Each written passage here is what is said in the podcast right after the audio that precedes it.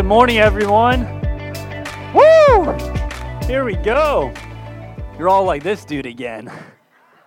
Hey, Pastor Rich is on vacation, so we called the bullpen. So I'm, I'm up here today and, and next, next week as well. I probably shouldn't have said that. Maybe not as many people come. No, it's okay. Hey, we are so glad that you decided to spend your Sunday here at Vertical Church. Um, some of you may or may not know who I am. My name is Andreas. I'm blessed with being one of the pastors on staff here at Vertical Church, and it's truly an honor and a privilege to be able to gather today as God's people in God's house. And what we're going to be able to do for the next few minutes is to open up God's Word. And sometimes, including myself, I feel like there's times where we need to sit back, take a breath, and remember when we open up God's Word, it is His Word to us. And what a privilege and honor that is. Well, a couple things I want to just highlight real quick. First, I want to thank everyone in here who donated towards high school students attending Camp Generate. Um, we have every spot filled now. We praise God for that. So we can clap. Yeah, that's awesome, man. So praise God for that. God provided, God used several individuals in this room to provide for students to be able to go to Camp Generate, which happens at the end of this month on the campus of Cedarville University, which is a Christian college in Ohio. So it's going to be an awesome time. I'm excited to see how God grows the students who are able to go on this trip. Secondly, let's go. Kids Camp is this week. It's going to be awesome. If you haven't had the opportunity, I walked out there with like 10 minutes to spare. I saw a camel. There's a camel on the premise, everyone. People were like trying to get me to ride it on stage today. I said, no, thank you. That's not happening. I don't think Rich would like that. Rich would be, why, you know. But anyway, Anyway, it would be hilarious. But kids camp this week, it's going to be awesome. I want to ask you if you could do one thing. Just pray for our kids. Pray for kids who are attending kids camp this week and pray for the, the parents and families that God would use this week in amazing ways to help these kids grow up in Jesus and even impact families all across this county. All right?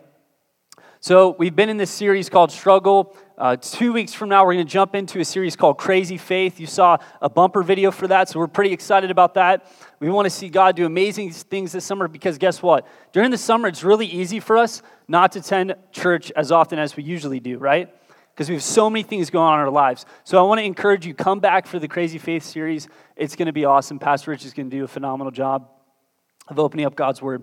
But we've been in this series called Struggles. And in week one, Pastor Rich talked about contentment, finding contentment in a social media driven world. And then in week two, he talked about the authentic you. How can we be authentic in a social media driven world? Because we all see people posting stuff. We're like, is that really true? You know, they add different layers to photos, different color fades. How can we be authentic? Pastor Rich talked about that. So I want to encourage you, go back onto uh, Spotify both those messages are on there. I want to encourage you to listen to those.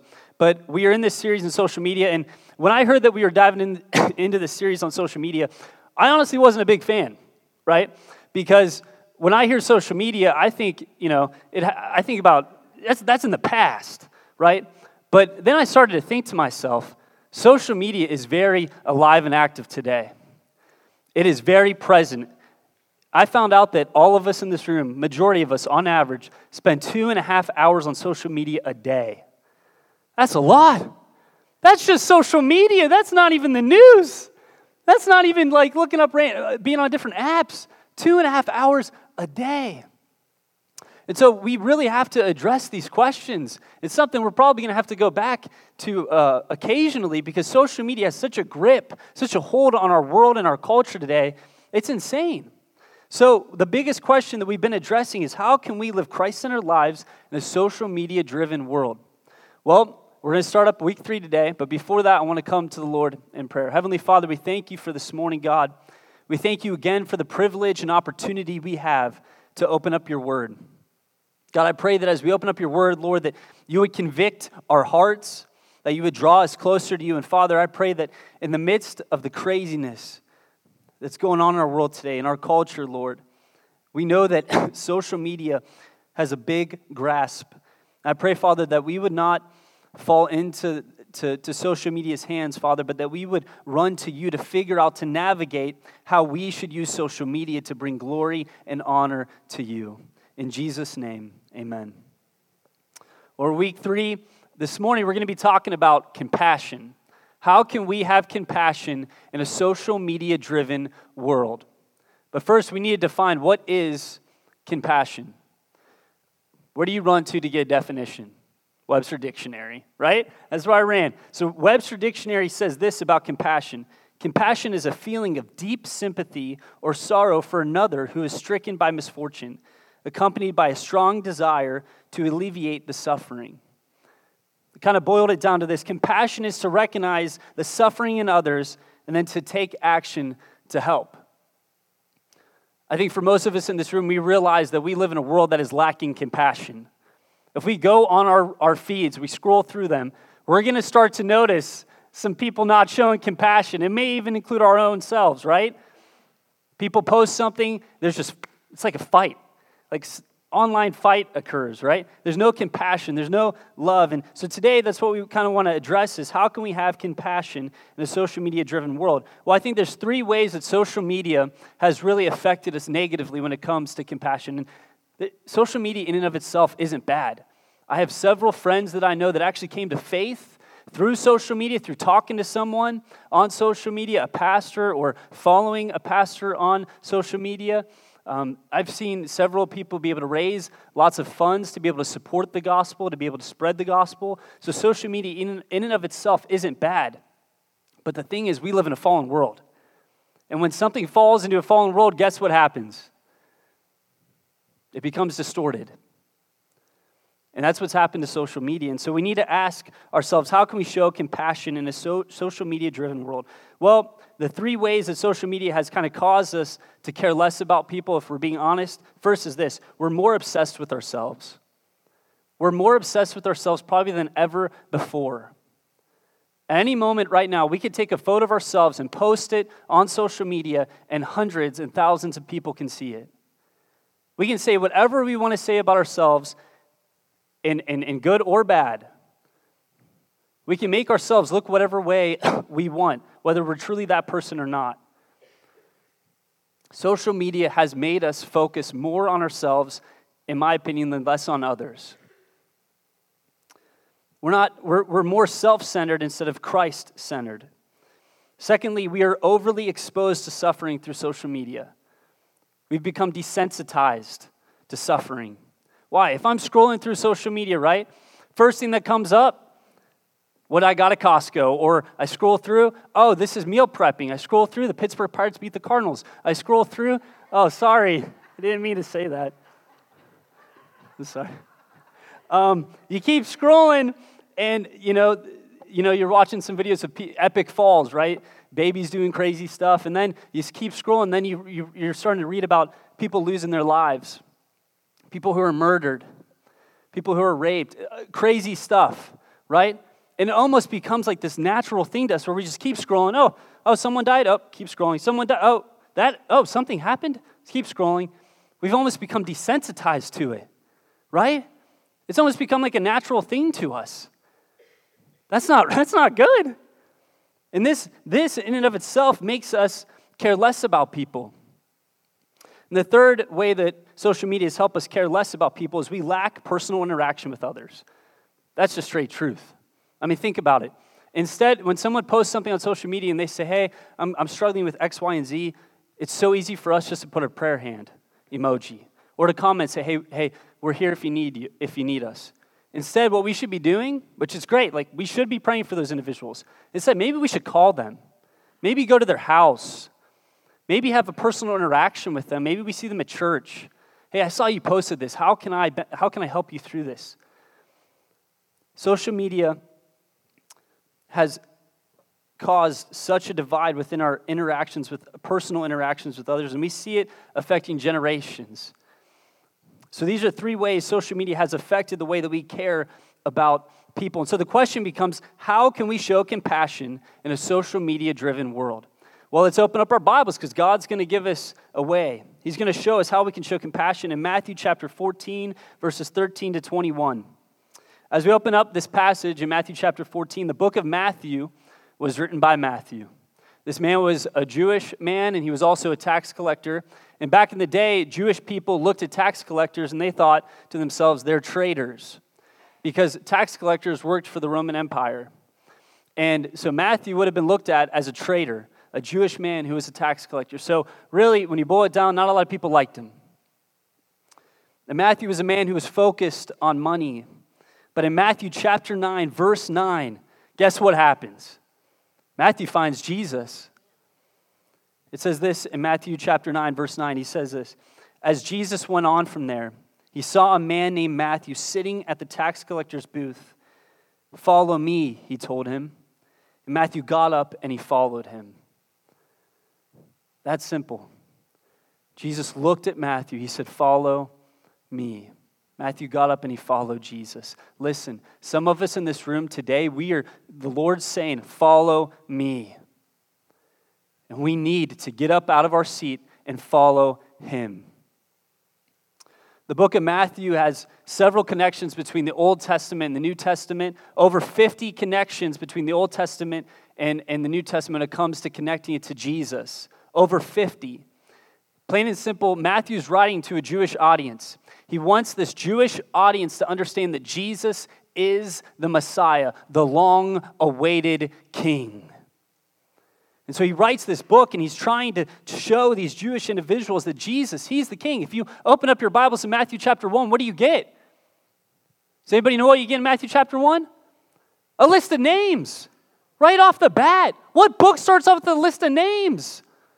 Matthew does. Why? Because he wants to show these Jewish individuals right off the bat Jesus has genealogy that leads them the whole way back to Abraham, to Moses. He wants to show them that Jesus is the King. He's the one they've been waiting for.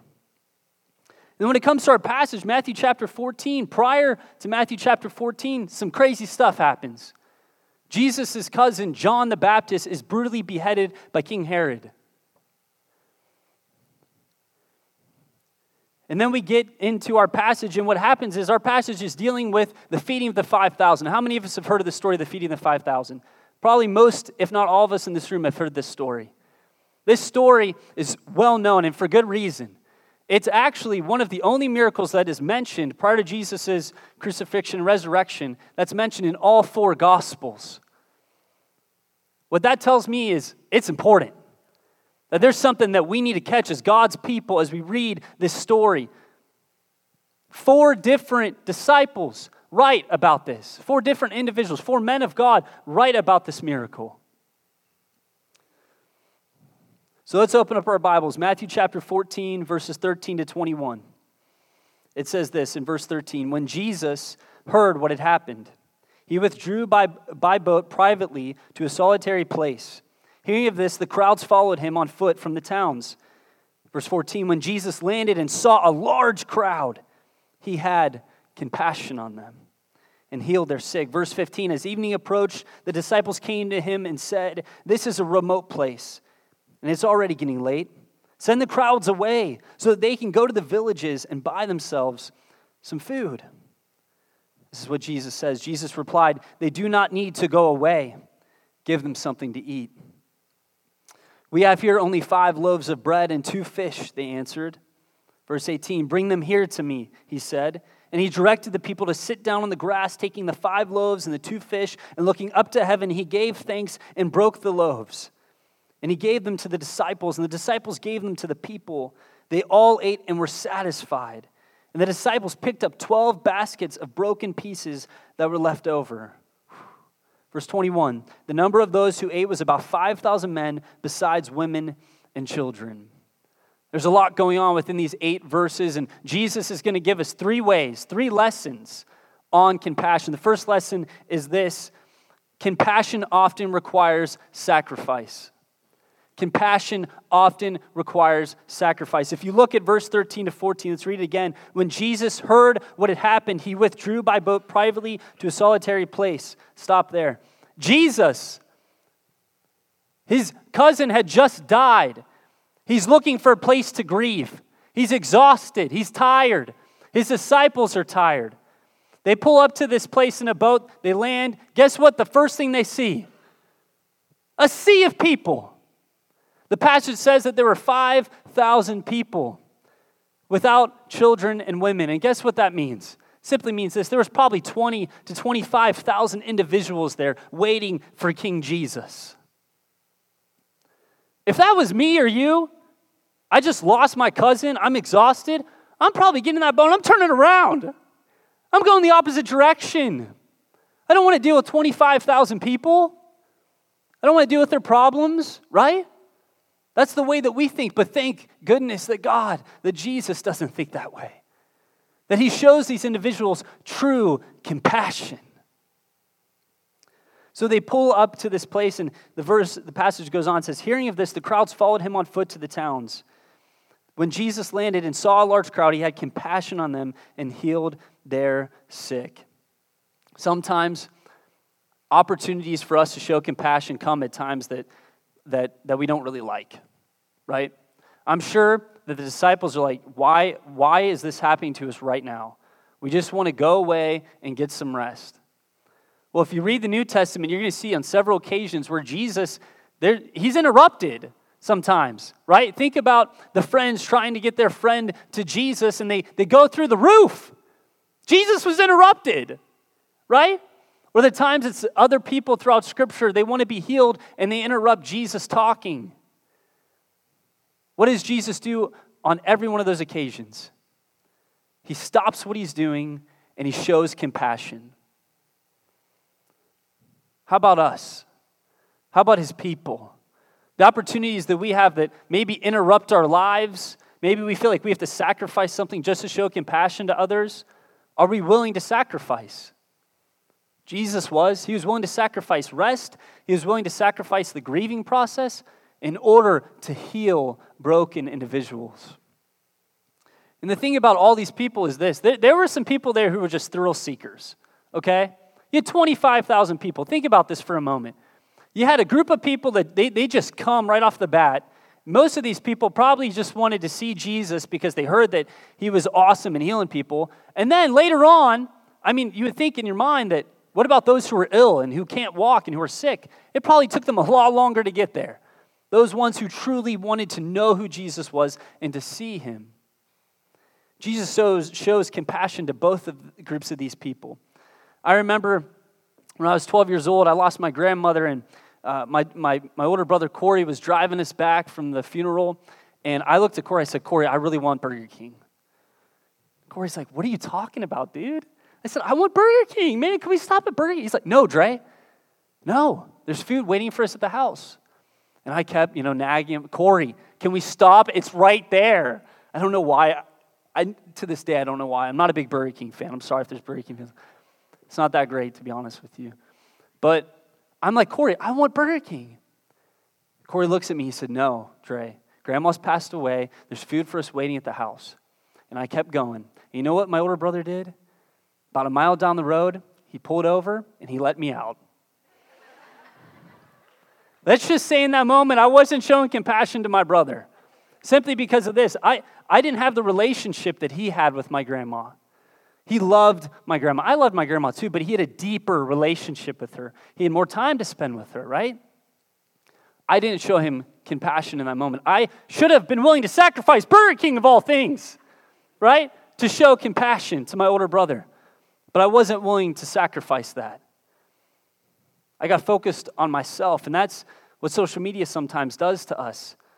We see images of individuals that look so phenomenal, so great, that we put our eyes on things that we think we really want or desire. And it takes our eyes off of caring for others who need to be shown true compassion. You know, in this passage, when it says that he, Jesus, had compassion on them, the Greek word for compassion in this passage, it literally means to have one's inner being stirred one's inner being stirred, like literally like your innards being stirred. Okay? It's a little weird to think about. But it literally, Jesus, when he had compassion on these people, he saw them.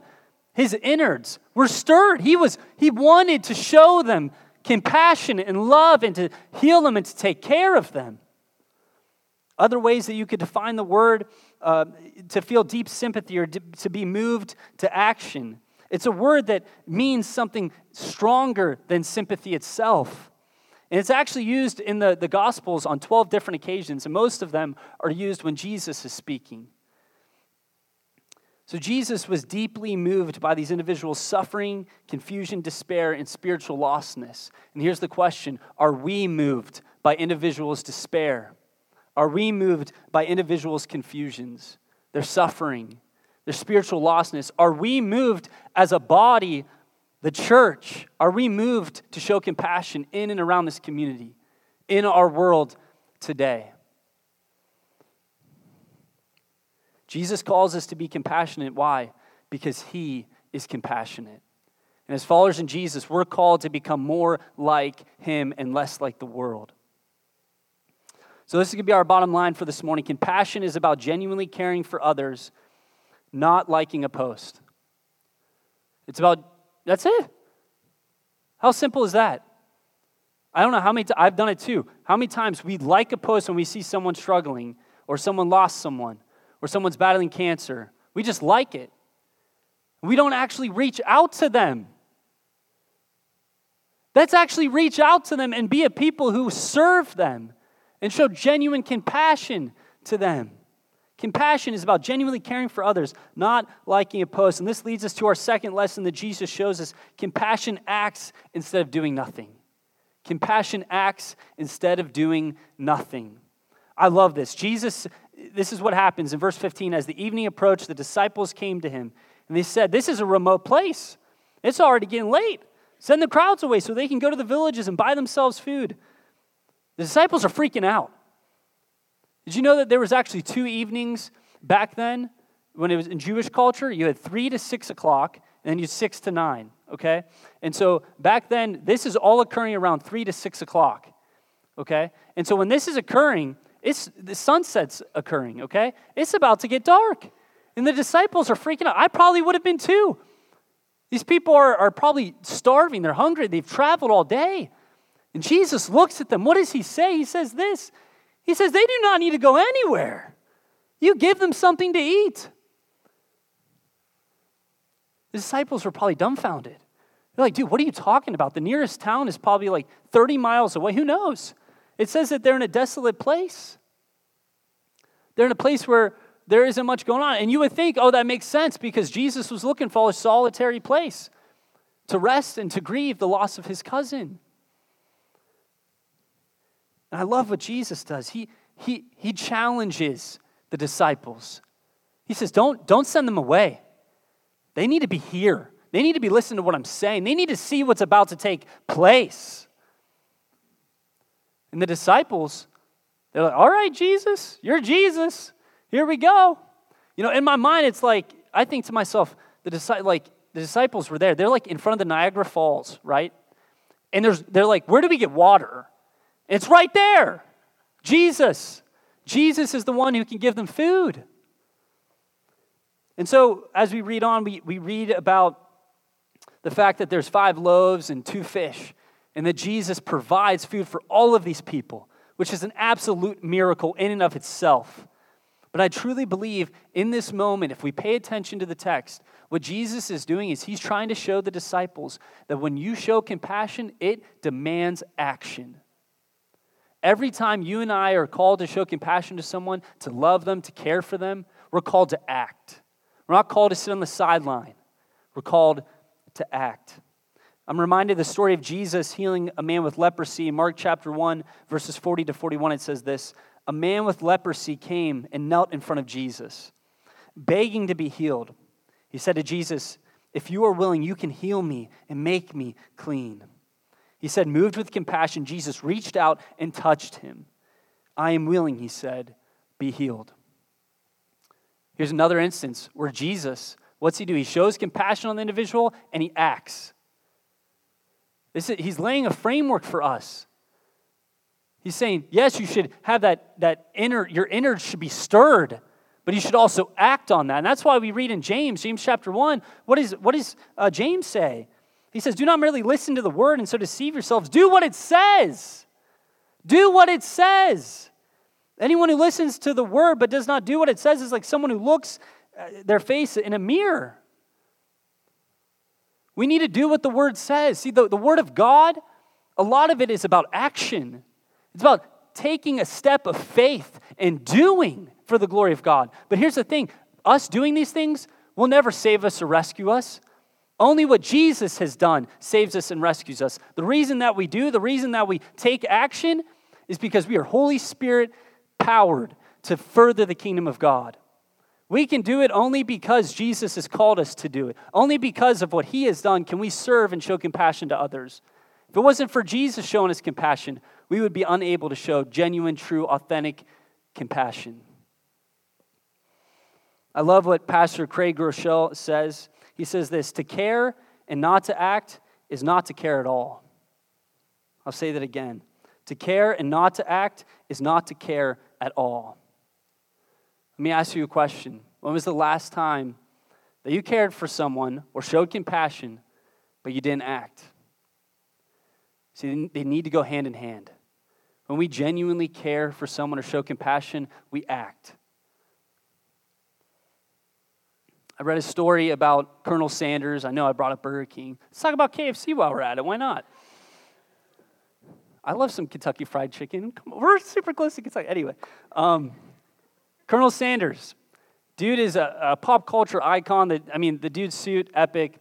Um, I will not be growing that mustache or wearing a suit like that, but props to him. He pulled it off. Anyway, Colonel Sanders, there's a story about him on an airplane, and he's flying back um, to Kentucky or, or somewhere like that. And basically, what happens is there's a mom with her baby, and this baby is crying hysterically. And the, flight attendants and the mom, they're all trying to get this baby to calm down, right? Colonel Sanders looks at the mom, gets up out of his seat, looks at the mom. He says, Do you mind if I hold your baby, rock your baby? And the mom's like, I'll try anything right now. Maybe Colonel Sanders can make this baby stop. I don't know. So what ends up happening is the baby stops crying. I guess Colonel Sanders has the magic touch. I don't know. Baby stops crying, right? And a passenger comes up to him after they get off the flight and he's like, Hey, I just want to let you know every one of us is thankful for what you did. Colonel Sanders looks at him and he says this I didn't do it for us, I did it for the baby. In that moment, Colonel Sanders wanted to show compassion on the baby. It wasn't about those around him. It was about showing compassion to the baby and obviously to the mother as well. But he acted. he acted on the compassion he had for this child. We need to act on the compassion that we have for others. If we don't act, what good is it? What good is it? So, when was the last time you acted to show compassion on someone? And I know this for a fact. There are so many individuals in this church that show compassion, and it is amazing. But sometimes we need to be rattled. We need to be challenged to show more compassion, to reflect Jesus Christ more so. Some of us, we think, oh, I'm showing, that's great, but keep going. You never know. The next time you show compassion to a person that you may not feel like showing compassion to, they might come to Christ. You never know. So, compassion is about genuinely caring for others and not liking a post. This comes back to the whole idea of social media. But this leads us to our third lesson compassion brings about life change. Compassion brings about life change. And we see this in verse 17 to 21. And this is the whole climax of the story, right? Jesus is he has the five loaves and the two fish that are found from a young boy, by the way, which is wild because guess what? They didn't even count them in that 5,000 total. If you've ever caught that, I think that's super fascinating. But anyway, he, he has the five loaves and the bread and he prays over them and he thanks his, he thanks his father for it, right? And he's able to feed all these people, right? And there's so many baskets left over. What it says, it says in verse 20, they all ate and were satisfied. That's key. And the disciples picked up 12 baskets of broken pieces that were left over. That's insane. What a miracle, man. Like, it's amazing that Jesus turned water into wine, but then he's able to feed over 25,000 people and have 12 baskets full. I don't think these were small baskets either. They carried bigger baskets to be able to carry more with them. So these were massive baskets they were able to fill. But every single one of these individuals, 25,000, Every single one of them had their need met that day because of Jesus. Why? Because he showed compassion on these people. He healed them from their sicknesses. He met them at their weak points in life. He, he fed them, he clothed them, and he restored them. All because he felt compassion for 25,000 individuals, where he could have just said, you know what, I'm turning around, take this boat somewhere else. so I can rest and grieve. But Jesus shows us that we need to sacrifice, we need to act because people's lives can be changed by compassion. I remember in college hearing about a story. I, I enjoy listening to Billy Graham messages. I'd probably talk about the dude way too much. Anyway, there's a story about Edward Kimball. Some of you in this room may have heard this story, but it's a, it's a chain, all right? And so, Edward Kimball, basically, he was a Sunday school teacher, okay? Normal person, Sunday school teacher, back in the 1800s. He comes up to, to a young man in a shoe store, and he's one of his students, and he, he, he shares the gospel message with a man named D.L. Moody, who later became a super well known evangelist. He shared the gospel on two different continents. And the gospel just flourished, right? And so D.L. Moody comes to faith, okay? Comes to faith in a shoe store. He's stocking shoes. Comes to faith in Jesus. All because of a Sunday school teacher. You know what happens after that? Guess what happens after that? Then a man named Wilbur Chapman comes to faith in Jesus. And Wilbur Chapman became an evangelist, a super well known evangelist back in the day. And then Wilbur Chapman's sharing the gospel. And a baseball player is in a place called Pacific Garden Mission in Chicago his name's Billy Sunday. Billy Sunday hears the gospel and responds, and he becomes an evangelist. And then Billy Sunday shares the gospel at, at, a, at a revival, and a man named Mordecai Ham comes to faith in Jesus. And Mordecai Ham becomes an evangelist. This is crazy stuff. This is only what God can do. Mordecai, Mordecai Ham comes to faith in Jesus. And then on one night eh, back in the 40s, 30s, I forget exactly, but he, there's a man, tall, lengthy kid, 16. He comes into this tent. He didn't want to go. He wanted to be a professional baseball player. He comes to faith in Christ that night. And he reaches well over 2 million people with the gospel, and that man was Billy Graham. Isn't that crazy? That's what Jesus can do. That's what God can do. All because of one small act of compassion. All because one Sunday school teacher thought to himself, I need to share the gospel with this kid because this kid needs to know the love of God. That could be you or I, in the fact of sharing the gospel with someone. You know what? Edward Kimball doesn't even know who Billy Graham is, obviously, because Edward Kimball's dead. But think about it. Years later, more people are reached with the gospel because of one Sunday school teacher. That's true, authentic compassion. Then you think about our passage for a moment. You think about how compassion brings about life change, yes, but not just for the person who's shown compassion, but think about the individual showing compassion. Think about these disciples for a moment in the story. They're thinking to themselves, Jesus, you're crazy. We're going to feed all these people. Yes, they're not going anywhere. We're going to feed them. And they start to show compassion to the individuals by passing out the food. And their hearts are starting to change because they're starting to realize what Jesus is doing. And sometimes that's what happens to you and I when we show compassion to people. Our hearts change. We become more and more like Jesus. And that's what it's all about. So compassion is it's it's not about us liking a post, commenting, tagging someone. No, it's about us getting our hands dirty, being the hands and feet of Jesus Christ, genuinely caring for people showing love. And so I want to talk about a couple ways that we can do that here at Vertical Church. Let's get practical. Let's get real for a moment. Because sometimes we need to be challenged of how can we really do this? Let's talk about some ways. First is this. I want to I want to I want to ask this question. What breaks your heart? It's a simple question. We've probably all heard it to some extent. What breaks your heart? Is it a kid in foster care? Is it is it seeing a kid who's been in and out of the system.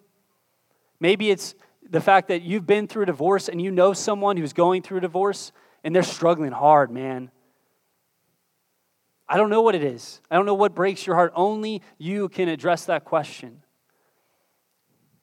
Maybe it, it breaks your heart that our, our public school systems are failing to some extent, right? I don't know what it is.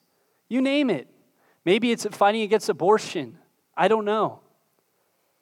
I don't know what breaks your heart, but ask yourself, what breaks your heart? I want to give you three ways, three practical ways that you can, you can actually show compassion. Here's the first way. I want to show you this quick picture of some of the students this past week. We had the opportunity to uh, team with the Isaiah Project, the Isaiah um, 117 Project.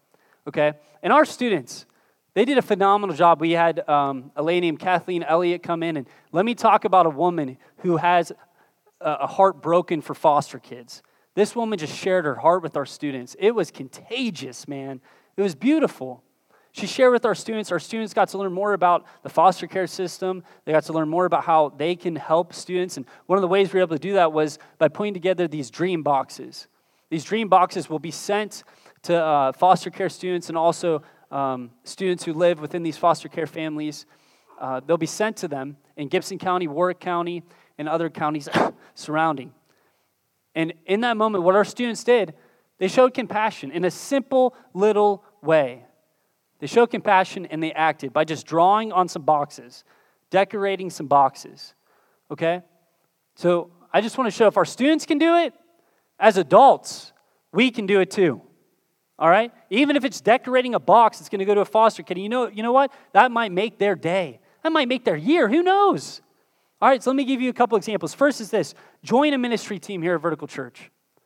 Join a ministry team here at Vertical Church. We have so many amazing teams. We have the tech team, the production team, the worship team, Vertical Kids. Sunday doesn't have, like, we can't do that with, without volunteers, without people who want to show compassion and love to kids. It can't happen without that. Join Vertical Kids. Maybe it's Vertical students. Maybe you want to work with some middle school and high school students. We live in a community, as we all know, that needs Jesus Christ. So maybe one of the ways that you can do that is joining one of these teams. If you have any questions about these teams, let me know. Let Pastor Rich know. Um, maybe you know someone who leads one of these teams. Let them know. We want to reach this community with the gospel. We want to show this community compassion. So maybe that's you joining one of these teams. And then you get the Isaiah Project. I'm going to encourage y'all to support them and to come alongside them. Listen, their social media feed is on the right, correct? When I look at their social media feed, I don't see anything that deals with just focusing on themselves. What I see is them focusing on reaching others and showing compassion. Here's a question What about our own personal social media feeds? Is it all about us, or is it about reaching others for the gospel, about pointing others to Jesus? Anyway, if you look on the other side, you'll see a list of different needs that they have. These are all areas that any one of us pretty much in this room could fill. I mean, a couple of the things that they need done, they still need more dream boxes decorated. They need babysitters for foster parents. I mean, who knows? You, could, you could run a, a, a babysitting um, opportunity where you're able to babysit you know, 20, 30 foster kids if you get enough group of people together. And those foster parents can go out and have a date night. That could save a marriage. Who knows? Right? They also need prayer partners, they need people to, to help in their offices. There's opportunities. There's opportunities. And then I want to encourage you with this third one Evansville Rescue Mission. Some of us, most of us, excuse me, in this room have probably heard of it, but the Evansville Rescue Mission is, is phenomenal. Every time I go in the Evansville Rescue Mission thrift store, I'm blown away. People who are willing to sacrifice their time to serve in a thrift store or to, to serve coffee, all to reach people with the gospel, okay? It's beautiful. They have so many opportunities. Again, you'll see on their feed, what are they doing? They're showing compassion to people. It's not about Evansville Rescue Mission, it's about reaching lost individuals with the gospel of Jesus. Anyway, on the other side, you'll see opportunities, ways that we can serve as a church. Maybe it's serving a meal. Maybe it's serving at the thrift store, like I mentioned. Or maybe it's becoming an administrative uh, office assistant. This ministry is reaching homeless men and women all throughout Evansville. It's a great ministry. So I want to encourage you with those three opportunities. Challenge yourself. How can you show compassion to our community, to our world today? There's a couple. I'm just giving you a couple. All right. We're going to close our service with communion. And I truly believe communion is the greatest act of compassion. The fact that Jesus came that he died on the cross and that he rose again three days later victoriously. That is the greatest act of compassion ever shown in all of humanity. So, what I want us to do is, I want us to, to, to, to get up, to stand up real quick if you're able to. I want us to be able to get the elements here soon. Call up our uh, elders. But when we think about compassion and we think about the Lord's Supper, we think, we think about the fact that we are coming as believers to the Lord's Supper. We need to have the right heart. And here at Vertical Church, we believe in what's called an open table. It's simple as this if you believe in Jesus Christ, we encourage you to take of the elements today. But two things if you don't know who Jesus is, if you haven't uh, started a relationship with him, we would encourage you to refrain and to sit there and just to ask yourself, do I truly know who Jesus is? Have I surrendered my life to him? Secondly, is this maybe you're a believer in this room and you have some stuff in your heart against another brother or sister in this room. I want to encourage you with this. Maybe you need to refrain from taking the elements today. Or maybe, better yet, maybe you need to get, out, get up out of your seat and go talk to your brother or sister and apologize. I don't know. So I want to encourage you with that. But as we take, let's remember that this is Jesus' body that was hung on the cross for you and I, the greatest act of compassion that has ever been shown, that will ever be shown. The fact that he would die for you and I, that we, the fact that we are sinners, broken, in need of Jesus, in need of re- being redeemed, rescued, and given a second chance. Thank the Lord Jesus for his body that was given on the cross. And then we will take of the cup, and the cup resembles the blood that Jesus spilled on the cross. And the beautiful thing is that His blood can wash away our sins. That you and I, we don't have to focus on our past, but that we can focus on the future because of the work that Jesus did on the cross. And because of Jesus' blood being spilled on the cross, you and I, we can show compassion and love to others. So, this is the blood of Jesus that was spilled on the cross. So, I want to encourage you to exit to your right, and then you're going to return on your left. All right, you feel free to come up. You know, the prince of preachers, Charles Spurgeon, once said this. He said, If you would sum up the whole character of Christ in reference to ourselves, it might be gathered into this one sentence He was moved with compassion. Jesus was moved with compassion to save you and I from eternal damnation. Praise the Lord. Let's come before the Lord in prayer. Heavenly Father, we thank you. Lord Jesus, thank you that you were moved with compassion, that you realized that you had to sacrifice your life, that you had to act in reality to see lives changed by the gospel, by the good news. God, I pray that as we leave this building today, God, that we remember that we are the church, that this building is exactly what that is it's just a building. But we, as your people, we are the church. Father, help us to go out into our community to show compassion, whether that's by joining a vertical church uh, ministry team here or the Isaiah Project or the Evansville Rescue Mission. I don't know, Lord. But I pray that you would just stir within individuals' hearts to go out in this community to show compassion and love. Lord, we love you. We thank you. In Jesus' name, amen. You are dismissed. Thank you.